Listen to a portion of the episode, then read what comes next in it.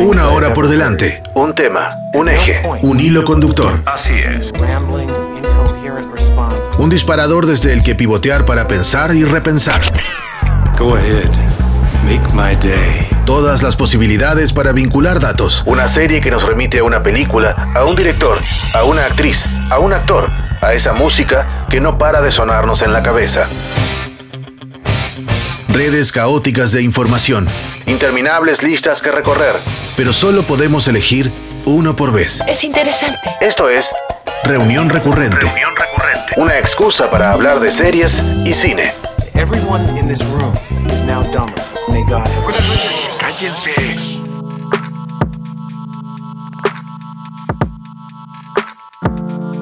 Antes estuvo la tele, que sigue estando y que parece siempre atraer las miradas, aunque no tenga sonido. Mucho antes fue la radio, esta que nos convoca y que también continúa entre nosotros, aunque le hayan hecho la extrema unción desde que la caja boba se hizo presente a esta parte. En este último caso, el objeto en sí ya no siempre se puede ver en casa. Los dispositivos, varios, vehiculizan su escucha.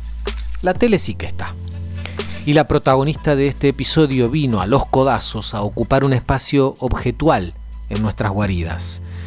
Las hubo más armatostes, las primeras con su retaguardia voluminosa y sus pantallas que parecían querer salirse de sus perímetros.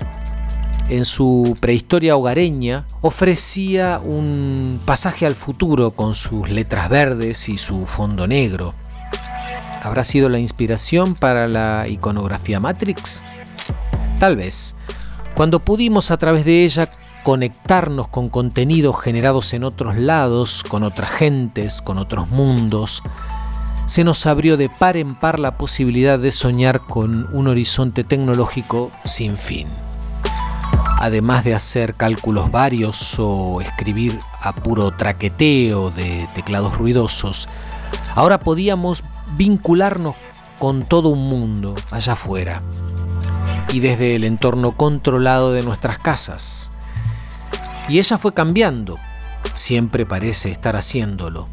Fue adelgazando, aplanándose, le nacieron versiones portables, porque queríamos estar con ella más allá de las paredes de nuestras moradas. E incluso llegó a mimetizarse con esos pequeños teléfonos de los que hoy parece que no podemos despegarnos. Pero siempre volvemos a sentarnos frente a ella para casi todo informarnos, jugar, distraernos, charlar, mostrarnos y ver a otras personas, trabajar o simplemente dejarnos llevar. Y claro, ni el cine, ni las series, ni la literatura o la música se iban a perder la oportunidad de abordarla, de reflejarla, de echar mano de ella con la particularidad de hacerlo precisamente a través de ella. Bienvenidos, mi nombre es Eduardo Espínola.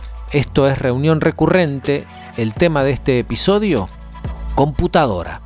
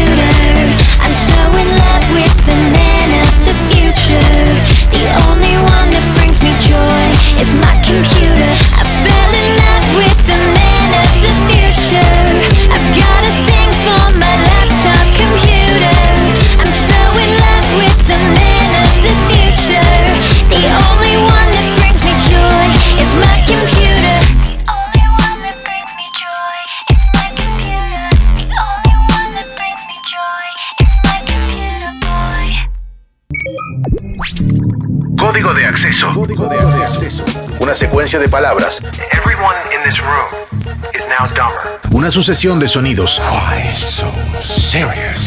Un eje temático. Hermosa producción. Reunión recurrente. Un punto de contacto. Sí, así es.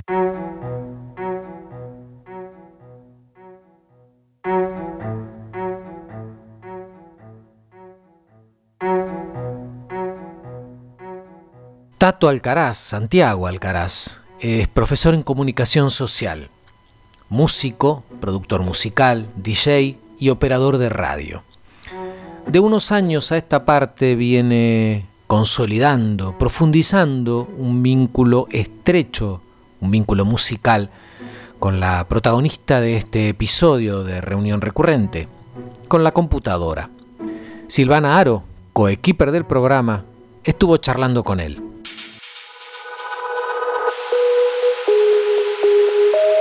Mi relación con las máquinas nació a mitad de los 90. Empecé jugando como operador en programas de radio, como DJ en algunos boliches cuando era chico en Azul, antes venía a La Plata, durante la secundaria. Con los equipos empecé a trabajar con un sonidista, que era como asistente, yo era como el plomo, ahora se dice stage. Y en el 99 más o menos empecé a relacionarme más con las máquinas y con los programas de edición de sonido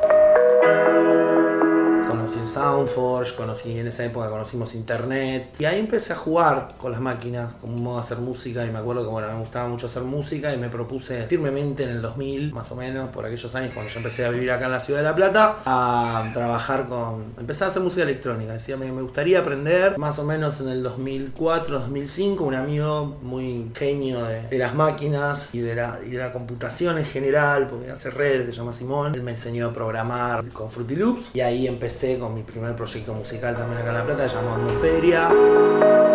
Para el 2005-2006 con Atmosferia fuimos la primera banda en azul, Simón vivía allá, en subir una computadora a un escenario. Está grabado ese recital, es muy gracioso. Aparte mi- yo tocaba la guitarra y él una computadora, pero una computadora. Sí, aparte era lo más grande que existía en el mercado. O sea, era gigante. Un monitor de tubo 17 pulgadas del 2003 era un monstruo. Habitualmente eran todos de 14.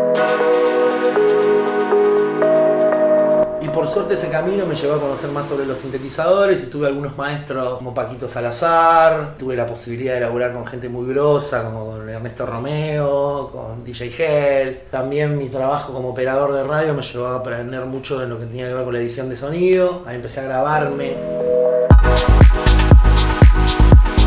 Épocas que eran épocas de escasez de recursos, precisamente, pero de mucha urgencia de hacer cosas, como que me convertí en una especie de imán de cosas. Y no eran solo computadoras, cables, instrumentos, cosas que por ahí a otra gente le sobraba y le parecía que era una buena idea dármelo, y bueno, muy agradecido. La mejor época para mí mía en cuanto a lo que fue la producción, que fue más o menos en 2008-2009, cuando arranco con Chico Ninguno, que es un pro- proyecto más propiamente dicho de, sobre música electrónica, creo que la urgencia era tan grande que la falta de herramientas, y esto se lo he escuchado a Melero, se lo he escuchado mucha gente y siempre fue algo que en ese momento fue como la línea, era como la falta de herramientas eh, a- acrecentaba un poco la, la imaginación.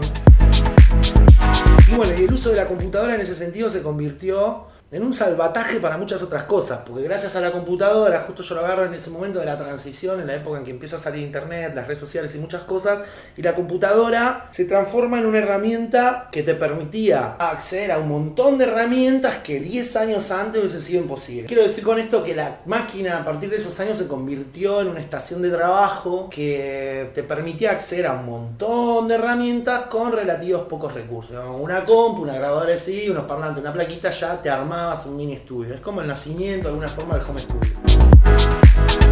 Entre el 2004 y el 2016, más o menos durante esa, esa década, para mí la computadora en escena, en escena era como una especie de sinónimo de, de, de- de modernidad. Me acuerdo de verlo, no sé, a los Miranda o, digamos, referentes de esa época. La computadora estaba bastante presente en escena, aparecía. Creo que ese es un fenómeno que hasta los, los últimos cinco años empezó a perder cierta, digamos, preponderancia de la computadora como algo que tiene que ver con la modernidad, por lo menos para mí. Creo que ahora lo que se tiende es a que la computadora no esté en el escenario.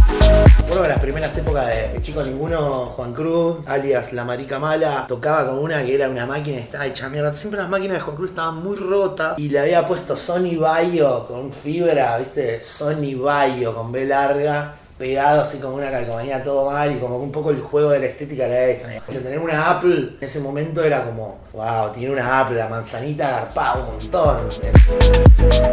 En este momento me sirve mucho más un pequeño sintetizador que uso como controlador y una idea hecha en un loop de computadora en un programa. Fueron variando mis procesos, o sea, al principio en un momento tuve una relación con la guitarra muy fuerte, después me fui un poco más al piano, pero en general el nacimiento de una canción provenía más de una urgencia sentimental o emotiva. Yo creo que en el 2009, fin de la década del 2000, todavía existía como esa cosa de cuanto más me diferencio es mejor. El proceso era bastante personal, creo yo. Agarraba un loop que me gustaba, lo armaba, me sentaba en la compu, armaba dos, tres, cuatro acordes, armaba una idea y a partir de eso empezaba a escupir una letra.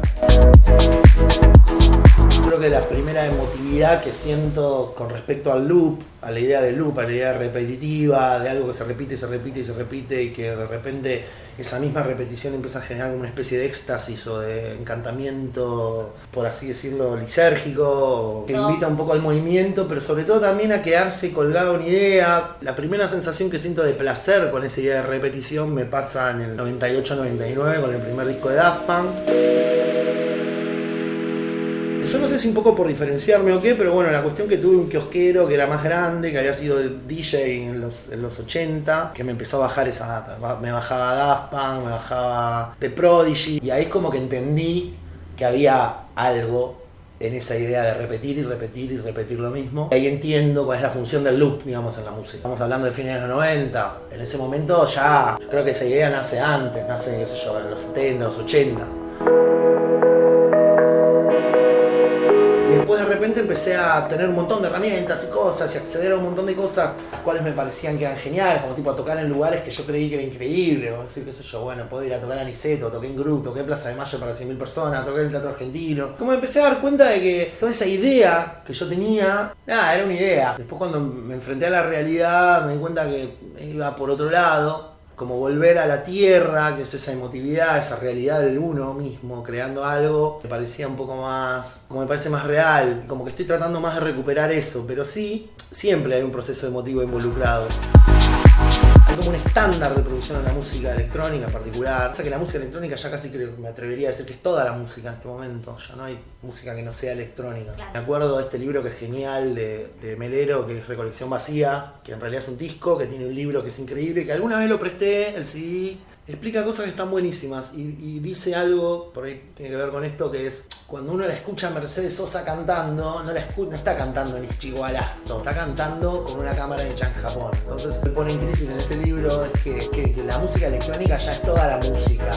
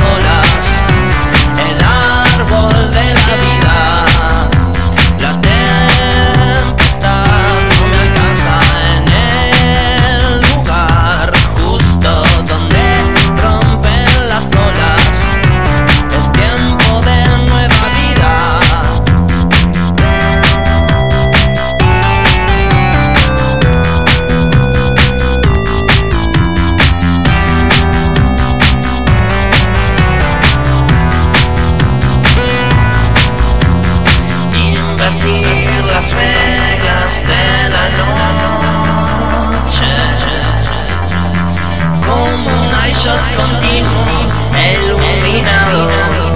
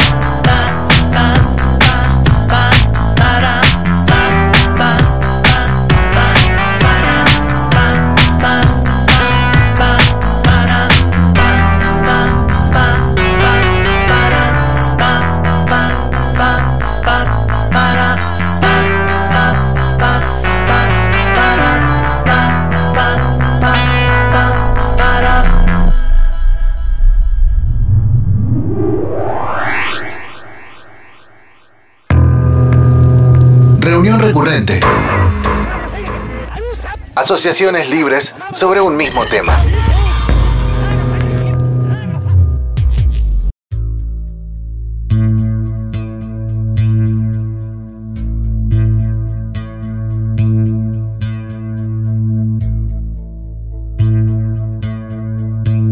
La nena duerme al alcance de su mano, recostada en el cochecito, los brazos y las piernas abiertas, los labios brillantes, la boca dejando exhalar un ronquido suave.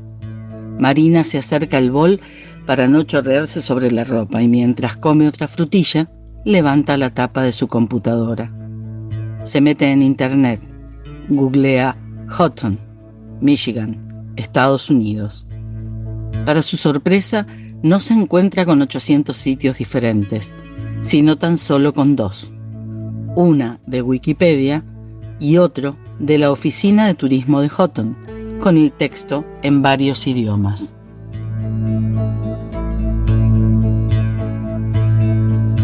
Houghton, Jotón, pronuncia Marisa en voz alta y se queda tildada. Indios chipeuas. Muerde otra frutilla, dos de jugo rojo le chorrean las comisuras, alargándole los labios hacia abajo, como si hiciera puchero. Nunca en su vida ha escuchado hablar de los indios chipeuas. Gracias que se acuerda de los comechingones que mencionaba su libro de cuarto grado. Ni sabe dónde queda el estado de Michigan, ni el lago superior, ni mucho menos la Lupí. Sigue leyendo, salteado, mientras manotea otra frutilla.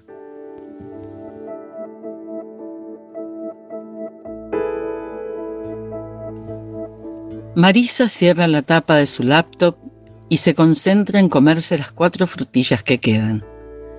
Se ha guardado las más rojas para el final. Trata de imaginarse Jotón. Le vuelve a la mente aquello de los pasatiempos. ¿Qué será más difícil de cazar? ¿Un ciervo? ¿Una gacela? ¿O un oso? En cualquier caso, ella ya está grande para eso. A duras penas había pescado en la infancia alguna que otra mojarrita en los lagos de Palermo.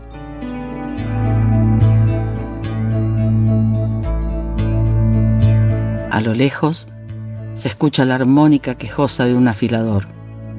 Tururí, tururá.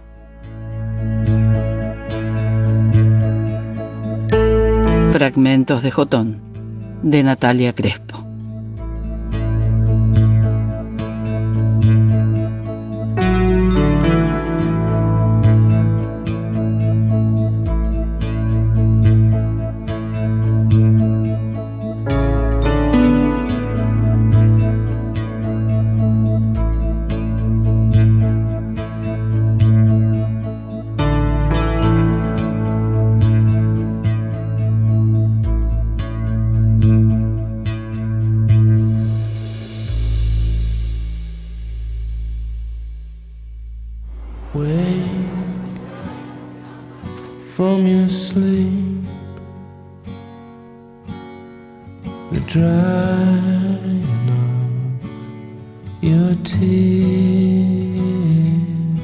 Cuando la pantalla de la computadora se apaga, porque nos fuimos hasta el inicio y le indicamos esa orden o porque se suspende para ahorrar energía, se vuelve un espejo negro.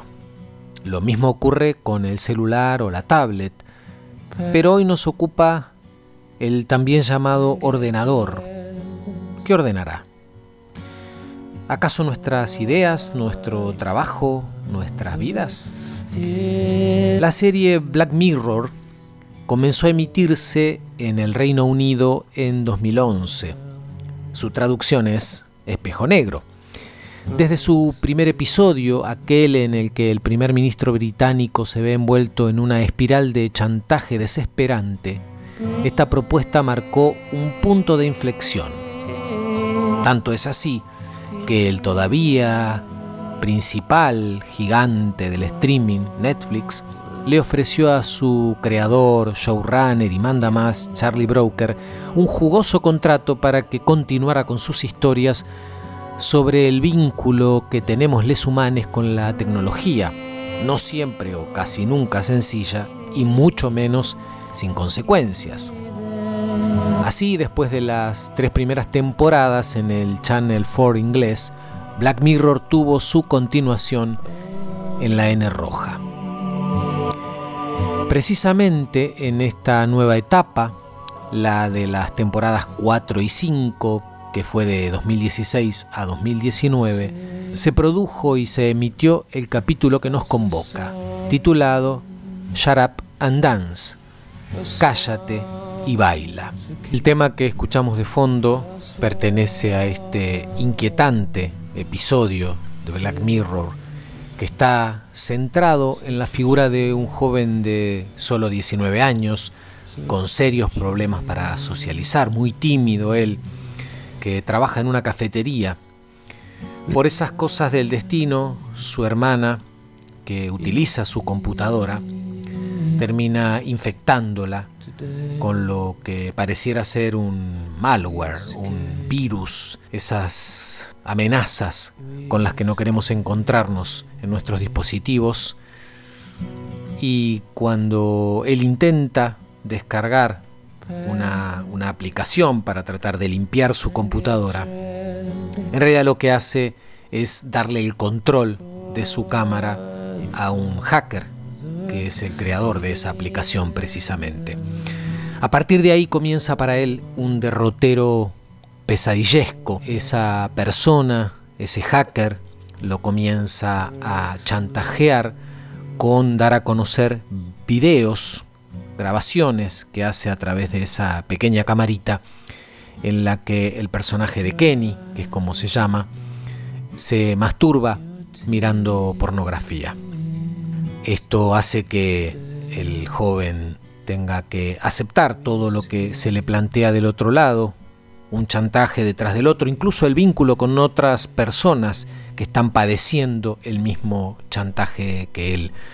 Es uno de los episodios, decíamos, más inquietantes y demoledores, sobre todo por el desenlace del que no vamos a hablar acá, porque no es la idea estar spoileando. Pero sí podemos decir que Black Mirror vuelve a poner una vez más, como lo ha hecho desde el comienzo, el foco en la relación particular que entablamos con los dispositivos, en este caso con la computadora, ese aparato que tenemos en casa y que nos permite vincularnos con otras personas, acceder a contenidos de los más diversos, a buscar incluso el placer, como lo hace el personaje de este episodio, y como también nos podemos arriesgar a toparnos con personas complicadas o incluso a tomar personalmente decisiones difíciles de las que después nos tenemos que hacer cargo.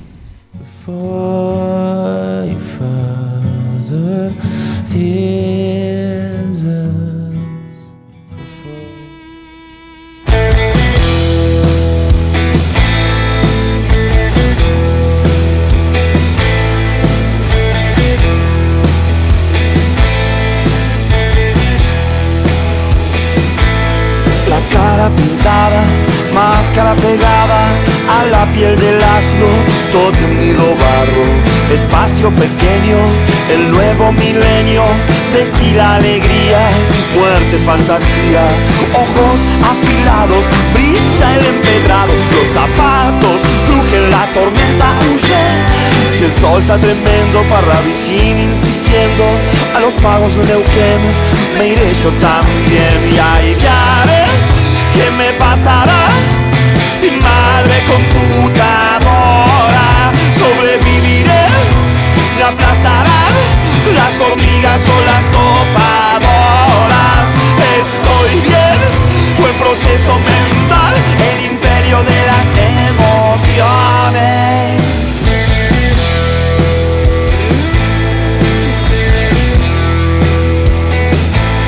Tatuado de dudas marca de la furia del beso diamante. Llega el caminante el hueso en la frente se hizo luz de repente. Parece un cien pies yéndose otra vez. Ojos afiebrados brisa el empedrado los zapatos en la tormenta huye. El húmedo rastro, lento por si acaso, ya no insistiré, me iré yo también, pero hay que ver qué me pasará sin madre computadora, sobreviviré, me aplastarán las hormigas o las topadoras, estoy bien, buen proceso mental, el imperio de las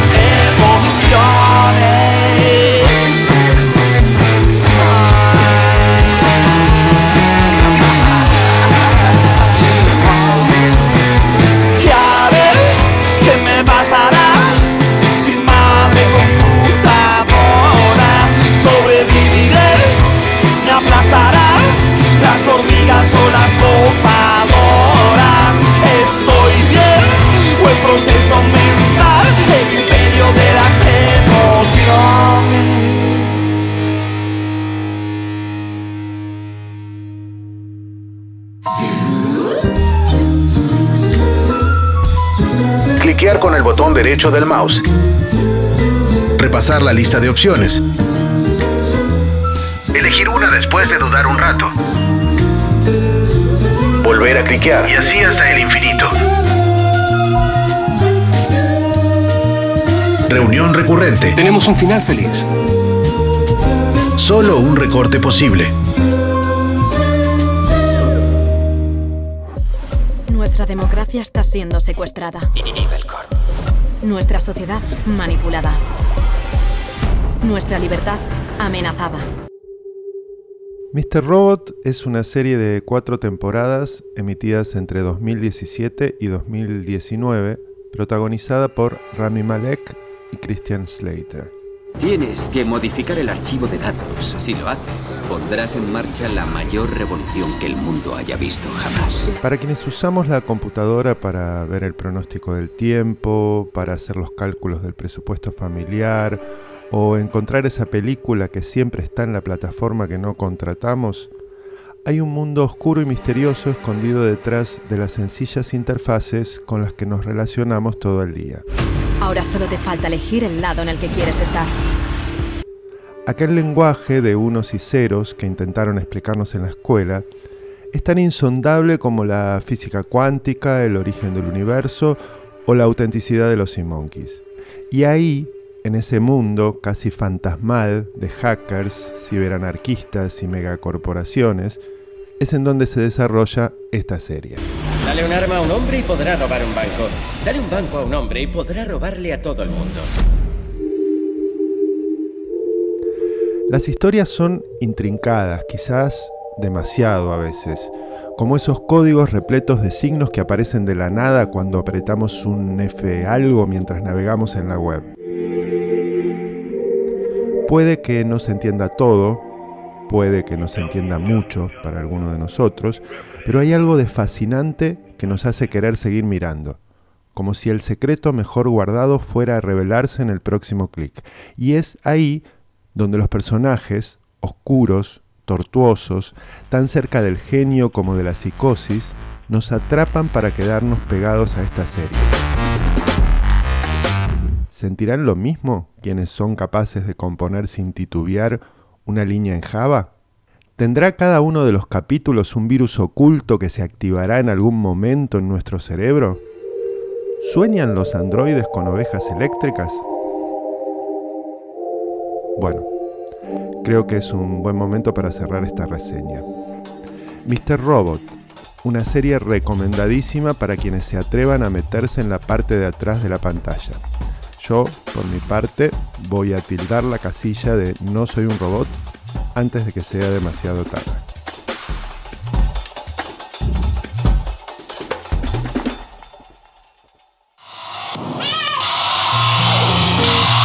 Reunión recurrente.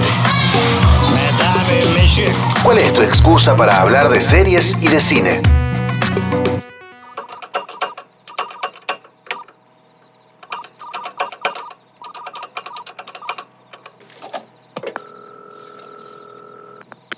Diga. ¿Pescadería Saúl? Hola. Hola. ¿Qué hay? He estado pensando en lo de mis notas. ¿Aún puedes cambiarlas? No sé. Es no sé. increíble lo tonta que fui al no dejarte hacerlo. Ahora puede ser más difícil. ¿Por qué? ¿Por qué? Quizá han cambiado la contraseña. A lo mejor no, podemos intentarlo. Mierda. Por favor. De acuerdo. Bien. Me debes 25 centavos. Sí, vamos. Siento que hayas perdido. No toques nada. No toco nada. Perdona.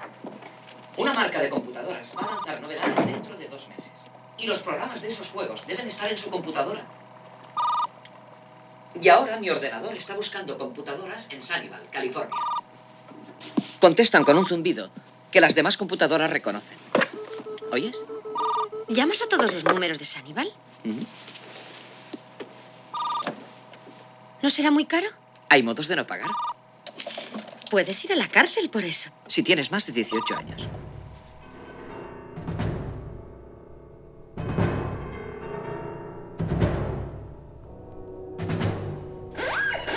Parece que siempre de una u otra manera estamos volviendo a los 80 y no somos los únicos. Las series, el cine, vuelven a buscar en esos años de mucho pop, hombreras y colores estridentes algo más que contar o en lo que referenciarse. Por eso en este episodio dedicado a las computadoras no podíamos evitar hablar de juegos de guerra o War Games, su nombre en inglés. Una película estadounidense de 1983 mm, del género thriller y ciencia ficción, dirigida por John Badham, el mismo que unos años antes, en el 77, había dirigido La inmortal fiebre de sábado por la noche. En este caso, el eje de la historia es David Lyman, un personaje adolescente encarnado por un jovencísimo Matthew Broderick, acompañado por Ali Shiri y John Good en otros papeles principales. Esta historia, que nos cuenta también la historia de las computadoras en los albores de los años 80, nos ubica precisamente en lo que fueron los últimos años de la Guerra Fría y este no es un dato menor y es que el personaje de David, como lo escuchábamos, en el, en el, audio que nos precedió, tiene la posibilidad, la capacidad, la sagacidad de cambiar sus notas. Él es un estudiante brillante, pero que no tiene demasiada motivación. Concurre a una escuela secundaria de Seattle. Cuando recibe una mala calificación, decide utilizar su microcomputadora IMSAI 8080 para introducirse en el sistema informático de la escuela y cambiar precisamente esas notas. De hecho, en el audio que escuchábamos, el personaje de su compañera barra noviecita le pide precisamente que haga lo mismo para, para con ella. Y por estas cosas del azar o de la mala suerte, en esa búsqueda de teléfonos, como lo podíamos escuchar en ese audio, en ese ir probando por dónde ir para conectarse con otras computadoras, tiene la mala fortuna de toparse con el World Operative Plan Response, que es un superordenador porque justamente cuando él decide ponerse a cambiar sus notas hay un simulacro, sorpresa, de un ataque nuclear que es el que entra en contacto con él. Lo cierto es que David se termina conectando con unos amigos hackers que le dan algunos consejos eh, no necesariamente positivos y termina viéndose involucrado en una guerra mundial termonuclear dado que su computadora comienza ese juego de guerra con esa otra computadora que estaba en fase de simulacro y todo parece ser real, todo pasa a ser real cuando el gobierno de los Estados Unidos descubre que hay un ataque precisamente que viene de la Unión Soviética, porque el lugar que le queda a la computadora de David, según los parámetros de la seguridad de los Estados Unidos es el de la Unión Soviética intentando atacar a los Estados Unidos. A partir de ahí se desata todo el eje dramático de esta película que, como decíamos, nos lleva a los años 80, a esa época naciente de las computadoras de hogar y a un adolescente que se ve metido en una guerra mundial que parece real, pero no lo es.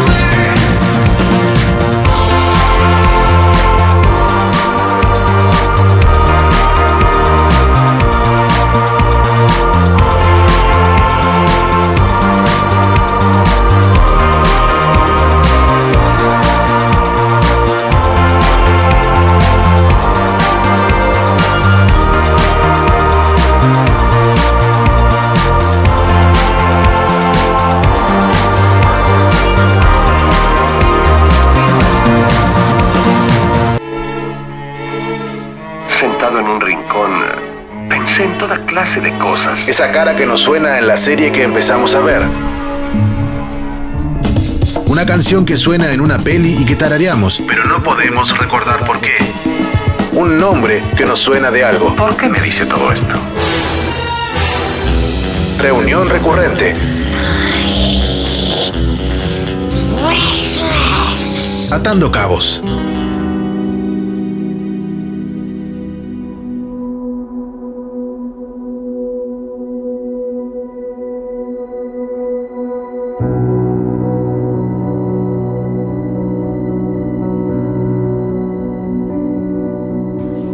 Hada cibernética, ¿cuándo harás que los huesos de mis manos se muevan alegremente para escribir al fin lo que yo desee a la hora que me venga en gana y los encajes de mis órganos secretos tengan facciones sosegadas en las últimas horas del día, mientras la sangre circule como un bálsamo a lo largo de mi cuerpo?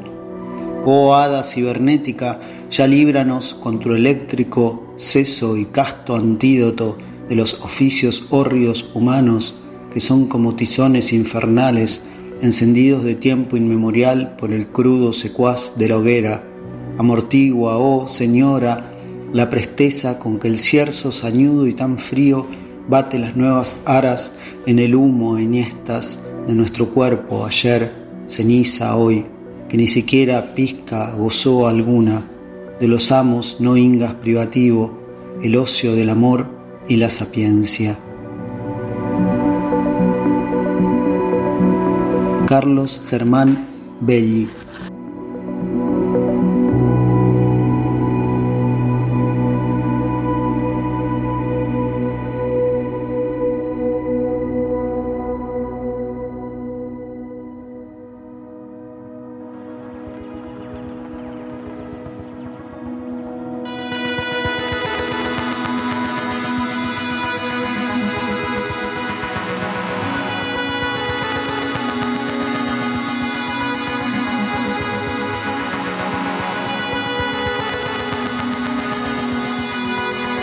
En esta segunda parte de la entrevista con Silvana Aro, Tato Alcaraz da su visión sobre el lugar actual del productor, el rol del DJ, la reproducción y la creación de música en estos tiempos, algo más sobre el mundo de las referencias, las herramientas tecnológicas y los jóvenes, entre otras ideas.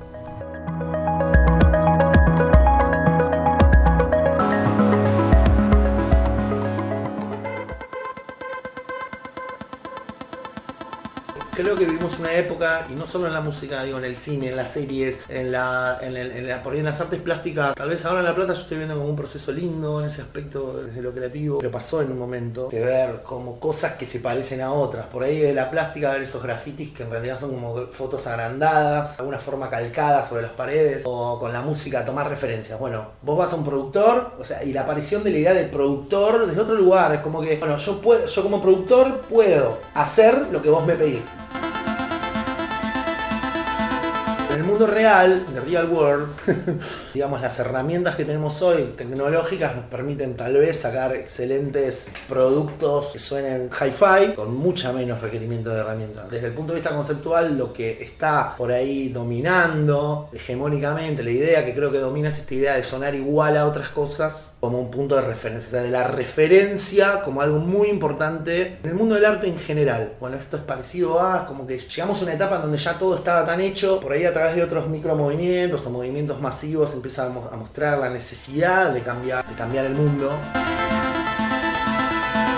Hoy es muy diferente el mundo y el underground ya no está bien entendido. Lo que veo en general en el mundo del arte, en el mundo de la música, es como que tener guita es algo muy importante por, por lo que se muestra, por la aparición de las redes sociales, por lo que uno muestra, por lo que uno ve en los videos de que todos estamos en nuestros yates, con nuestros superautos. Y la música en sí, de la creatividad, de lo que es la banda, de lo que es un montón de cosas, como que se vino un poco abajo. Es como que vivimos una etapa de la música de la producción, de la reproducción. Fíjate, por ejemplo, el cambio de rol del DJ. El DJ antes era un tipo que estaba medio escondido, no se lo Sí, veía. no se lo veía. Hasta finales de los 90, 2000, después pasó al escenario. Y ahí hubo un cambio muy rotundo en lo que es la imagen y la apariencia y los conocimientos y lo que se requiere para ser DJ. Acompañado además, por ejemplo, de una, un desarrollo tecnológico que hoy le permite, digamos, una persona con mediano conocimiento de manejo de una computadora acceder al rol de DJ.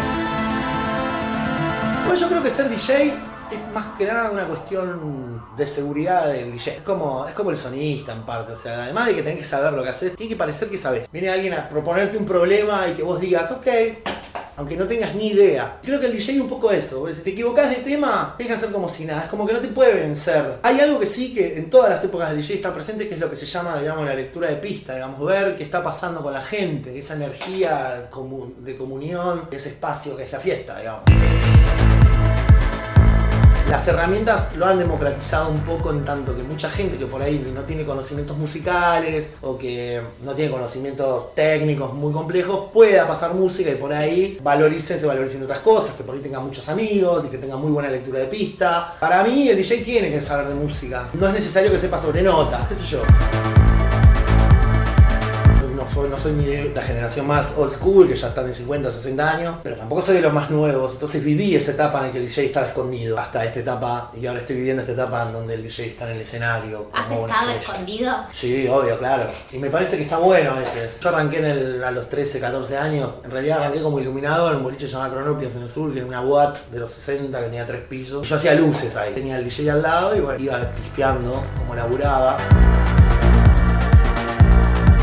La música electrónica también se volvió de alguna forma mucho más popular. Para mí es un sueño hecho realidad. Como yo estaba en los, 90, ir a ver un DJ o algo era muy de la capital. Y de repente volver a mi pueblo ahora, es una noche de Navidad, me acuerdo había cuatro fiestas electrónicas. Me parece un sueño, porque para mí hubiese sido vivirlo de ese modo, hubiese sido genial, porque en mi época no había nada. Y ahora es como, bueno, de repente es súper popular, está como el tincho, esta aparición de este personaje, la Pili y esos, estos pibitos jóvenes, pum, de la fiesta electrónica, unas ganas bárbaras de bailar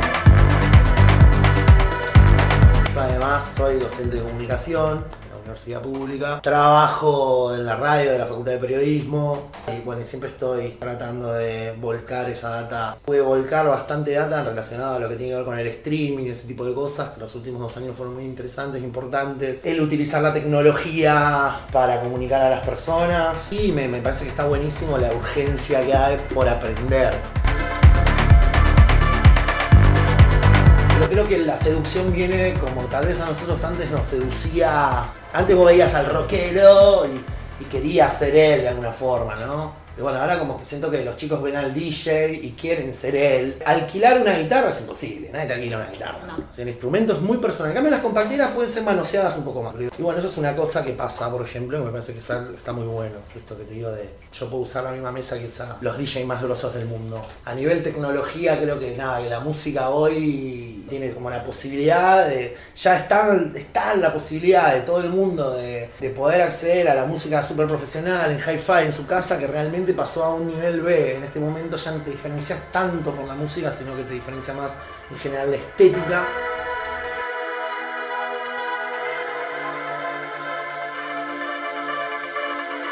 Pero tal vez vivimos en un mundo que es tan rápido y tan veloz se vuelve, vuelvo a la misma palabra, muy urgente. Ser joven, y, ahora. Y ahora, y en este momento, y creo que como artista es muy difícil sostenerse a lo largo del tiempo, por lo menos en mi caso, ser un artista independiente. Yo, por ejemplo, en mi caso, siempre en mi pequeño lugar, he tenido como pequeños resurgimientos. Porque ahora estoy atravesando un periodo que está muy bueno. Me permití por ahí perder el prejuicio. Y creo que también eso es importante que, hagamos los viejos. Ese, digo, los viejos entre comillas. Pero vamos por ahí que hace 10, 20 años venimos estando. De también perder el prejuicio sobre los jóvenes. Digo por los jóvenes en particular, sobre la música que producen, sobre las cosas que hacen.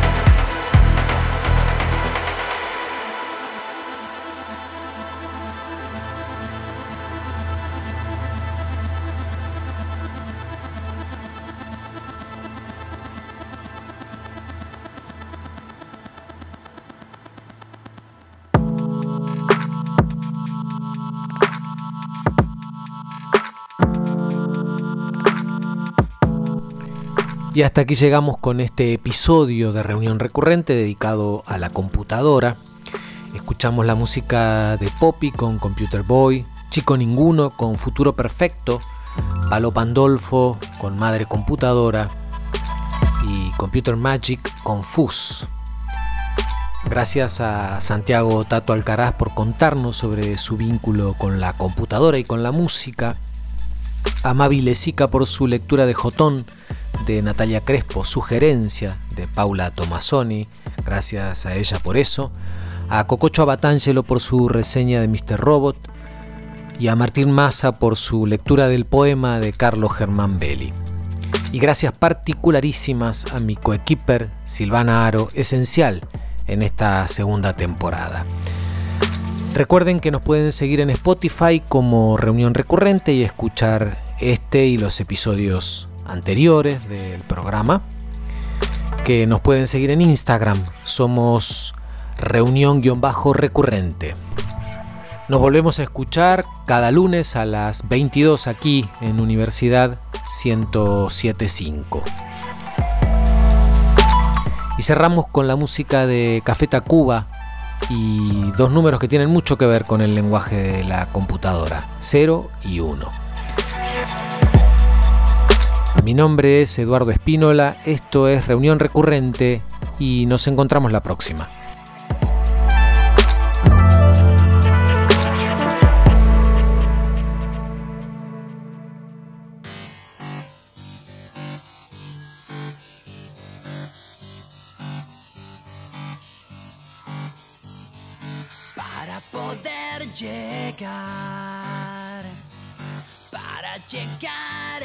Tus oídos, necesito cantar, mover el aire, crear sonido.